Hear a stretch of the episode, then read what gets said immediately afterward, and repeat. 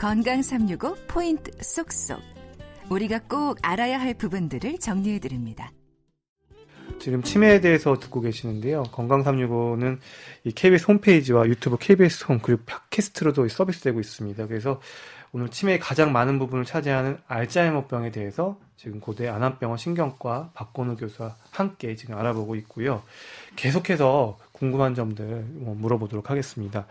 교수님 그러면은요, 이 치매라는 점에 있어서 단면을 보는 게 아니라 그 사람의 인생의 전반을 갖다 살펴봐야 된다는 거라는 점에서 여러 의사 선생님한테 진료를 받기보다는 한 선생님을 좀 정해놓고 그 선생님과 신경과 선생님이든 뭐 정신과 선생님이든 꾸준히 계속 상담 받거나 진료를 받으면서 좀 파악해 나가는 것도 좀 중요할 것 같다는 생각이 드는데요. 그럼 모든 병이 그렇습니다. 사실은 이게 음. 만성병이잖아요. 음. 만성병이기 때문에 오래 본 분이 명입니다. 음. 오래 본 분이 명이에요. 왜냐하면 그분의 히스토리를 알고 있으시거든요. 어? 의사도 느끼거든요. 어, 저분이 저런 분이 아니었는데 이런 것들이 나타나네? 그러면 짧은 몇 분의 그 진료 시간이지만 예전의 것과의 비교를 할 수가 있는데요. 사실 아까도 얘기했지만 그 사람의 히스토리를 모르고 오늘 갑자기 왔고 나 무슨 병이기에 맞춰봐라 이런 식의 얘기는 저희들한테도 무척 당황스러운 얘기입니다. 그래갖고 뭐 물어보면 몰라 네가 의사니까 알아봐야지 되는 거 아니야? 뭐 이런 태도는 아니죠. 이 병은 진단도 매우 신중하게 내야 되고 왜냐하면 우리가 아까도 얘기했듯이 아직 풀지 못한 숙제가 많이 남아 있습니다. 때문에 의사 자체도 알츠하이머 병이라는 얘기를 그냥, 그냥 쉽게 툭 던지는 것은 아니라고 봐요. 음. 왜냐하면 그 사람의 진단 자체도 추정 진단이기 때문에 지금 현재 음.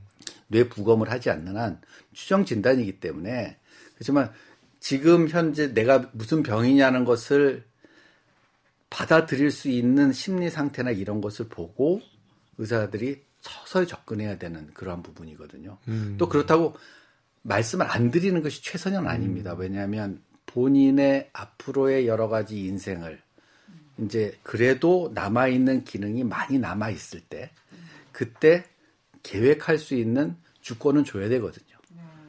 그냥 무조건 숨기는 것이 최선의 방법은 아닙니다. 음. 그리고 우리가 그것이 뭐 며칠 한 달, 두 달의 문제가 아니라 이런 병이 진단이 되고 최소한 10년, 20년을 가야 되는 그러한 병이기 때문에 우리가 분명히 말씀은 드려야죠. 네. 하지만 그것을 보는 순간 맞죠. 내가 생각한 게 그게 맞잖아 하고 그렇게 얘기 드리는 것은 절대로 아닌 병이에요. 어, 그러면 교수님, 저는 그러면 한 가지 고민이 생깁니다. 왜냐하면, 어, 치매가 상당히 진행된 경우에는 뭐 기억력이든 판단력이든 여러 가지 명확하게 이 사람이 부서져 가는 모습, 부서져 있는 것들이 누가 보기에도 판단이 될 거란 말이죠. 근데 지금 치매에 대해서 많은 분들이 얘기하는 거는 조기에 발견해서 조기에 조금 이런 것들을 관리해줘야 된다라고 얘기를 하면 치매 이런 현상이 끝단에서 명확해지는데 그 조기에 발견하라. 조기에 좀 알아내야 된다. 이게 쉽지 않을 것 같기도 하고 그게 또 어, 그래서 또 경도 인지 장애라는 말도 나오고 또 이런 것들에 대한 접근 어떻게 봐야 될까요? 그러니까 이제 그 이미 치매 상태에 빠지게 되면 뇌세포를 들여다봤을 때 100이라는 뇌세포가 있어야 된다면 한 50 정도로 뇌세포가 죽어 있는 상태에서 치매 상태에 빠집니다. 그러면 우리가 그냥 상식적으로 다 무너져가는 그 건물, 다 무너져가는 건물을 아무리 뭐 좋은 그 인테리어를 해봤자 이거 무너져 버려요. 그러면 이게 좀 무너져 가고 썩어져 가는 것이다 그랬을 때 적절한 것이 들어가는 타이밍은 비교적 초기에 이러한 증상이 있었을 때 조금씩 조금씩 땜질을 해가거나 이래야 되는 게 맞죠. 그래서 좀 더 빨리 좀 진단을 하자. 그럼 좀 더 빨리 진단할 수 있는 방법이 뭘까? 그래서 이제 치매에 대한 그 치매라는 것은 분명히 있는 증상군이지만 그 직전 단계에서 좀 더 의사들이나 또 그러한 그 위험도의 높은 사람들을 빨리 확인을 하자. 그래서 이분들한테 뭔가 모종의 액션을 취하면 좀더 어, 치매가 일어나는 시점을 늦추거나 아니면 치매에 걸리더라도 좀 서서히 진행되게 할 수 있지 않겠는가. 그런 생각 의사들도 당연히 하죠.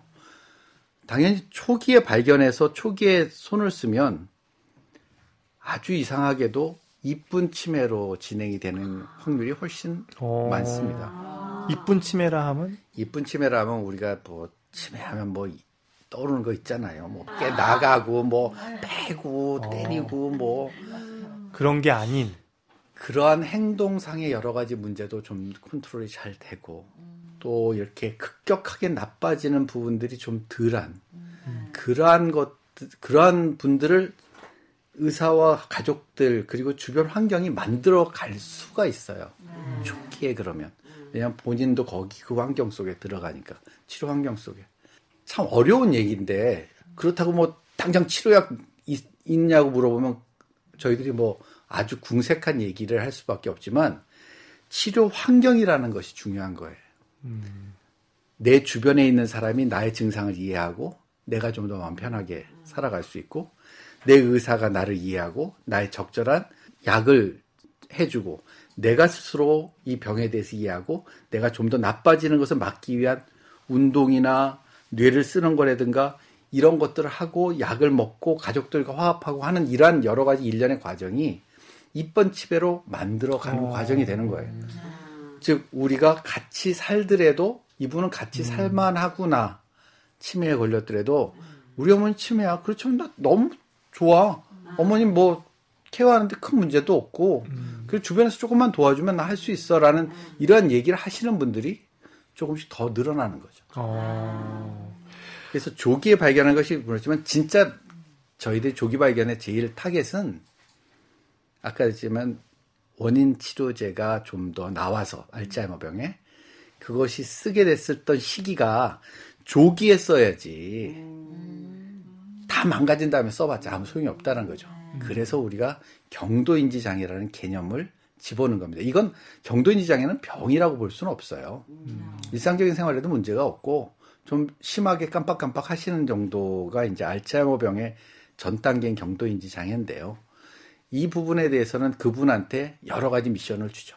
음. 지금까지 여러 가지 생활 패턴을 바꾸라는 우리가 보통 정상인 분들한테 예방법이라고 하는 것을 아주 강력하게 추천을 더 하게 합니다. 음. 그래서 발병을 늦추려고 노력을 하는 거죠. 음. 그러면 예방에 대해서 얘기를 해주셨는데 뭐 운동 얘기하셨고 가족과의 화합도 사, 얼핏 지금 얘기하셨고 어 이제 어르신들은 사실은 오히려 미디어에 치매에 대한 얘기가 많이들 알려져 가지고 그게 걸릴 것에 대한 두려움이 있으세요. 그래서 오히려 정말 집에서 뭐 이렇게 계속 뭔가를 쓰신다거나 바둑을 두신다거나 뭐 여러 가지 노력들을 하시는데 정말 도움이 되는 그 예방법들 좀 정리 한번 해주시면 좋을 것 같아요. 단방은 없습니다. 뭐 하나 이것만 하면 그 된다라는 게 아니라 어 조직적으로 해야 된다는 조직적으로. 예. 근데 많이들 하고 계세요. 다행히. 음. 많이들 하고 계세요. 자 예방을 어떻게 해야 될 것인가? 이게 뇌가 이제 우리가 노화를 어떻게 막을 방법이 없잖아요. 흘러가는 세월을 어떻게 막을 수는 없어요. 그렇지만 어 저분은 보니까 나이가 드셔도 짱짱하셔라는 것은 있을 수 있습니다. 네. 뇌도 마찬가지죠. 그 짱짱함을 유지를 해야 되는데 보통 우리가 짱짱함을 유지하는 데 있어서 제일 많이 하시는 게 뭐죠? 운동입니다. 음. 진짜 운동이 중요합니다. 에어로빅한 운동, 즉 유산소 운동도 중요하고 또 근력을 유지시키는 것도 상당히 중요합니다. 그래서 일정한 양의 운동을 하는 것이 기본으로 깔려야 돼요. 왜냐하면 우리는 첫 번째로 예방법은 단순하게 생각하면 그렇습니다. 뇌에 나쁜 것은 최대로 막자. 두 번째는 뇌 예비능을 키우자 두 가지거든요. 음. 뇌에 나쁜 것이 뭐냐면은 뇌로 가는 혈관의 건강을 지켜야 돼요. 그럼 뇌 혈관 결과를 지키기 위해서는 원래 가지고 있는 고혈압, 당뇨병, 고지혈증, 비만 이런 우리가 지금 현재 가고 있는 여러 가지 성인병에 대한 예방을 철저히 하라는 거죠. 지금 아 나는 고혈압 걸렸는데 예 고혈압을 잘 조절하시면 됩니다. 음. 당뇨병에 걸려 나 당뇨병을 잘 조절하시면 됩니다. 그걸 잘 조절하시는 것이 뇌가 더 망가지지 않게 하는 거죠. 거기다가 뇌가 더 망가지지 않을 만한 것들이 뭐가 있을까요? 내가 일부러 막 머리를 박고 다니는 건 아니지만 그런 위험에 노출될 만한 것들에 대해서 피하는 것들도 중요합니다. 우리가 운동을 하더라도 본인의 체력에 맞는 운동을 하셔야 되는 거죠. 그래서 내 체력과 내 체중에 맞고 내 신체에 맞는 운동을 제대로 하고 그래서 그 운동 요소가 중요합니다. 또 하나는 뇌, 뇌 예비능을 키우는 건데요. 뇌 예비능을 키운다는 것은 뭐냐면은 원래 우리 뇌에 뭐 예전에는 뭐 이런 얘기 했었죠. 뇌에 뭐 우리는 5%만 쓰고 나머지는 맞아요. 그건 거짓말이고요. 우린 최선을 다해서 뇌, 뇌를 씁니다. 뇌를 쓰는데 그래도 진짜로 뇌에 보면은 우리가 중풍을 맞을 때 한번 보면은 말을 못 하시던 분이 말을 해요. 아. 나중에 가면. 음. 이게 뭐죠? 뇌는 재생 능력이 있다라는 거예요. 아. 미리 준비하고 있지 않았던 것들이 이제 준비를 계속 시키고 훈련을 시키면 된다는 거예요. 즉 우리가 기억력이 한쪽에선 부서지더라도 한쪽에선 계속적으로 기억력 훈련을 시켜놓은 예비군을 투입하자는 거예요. 그리고 우리가 꼭 기억력에만 좌우, 좌지우지 되지는 않습니다. 평소 때 이런 상황이 있었을 때 이렇게 대응한다는 것이 몸에 익어져 있는 분들이 있어요. 습관. 좋은 습관이 좋은 나중에 기억력이 없어지더라도 그 습관이 나타납니다. 우리가 훈련시킬 때, 병사들 훈련시킬 때 생각하지 말고 똑같은 걸 계속 반복시키잖아요. 그렇지만 그 똑같은 걸 반복시킨 방법이 생각이 없었을 때 몸으로 튀어나오듯이 그러한 그 해마와 관련 없는 해마가 망가지니까 해마와 관련 없는 기억 능력을 키우는 방법들이 많습니다. 그런 것들을 열심히 하시는 거예요.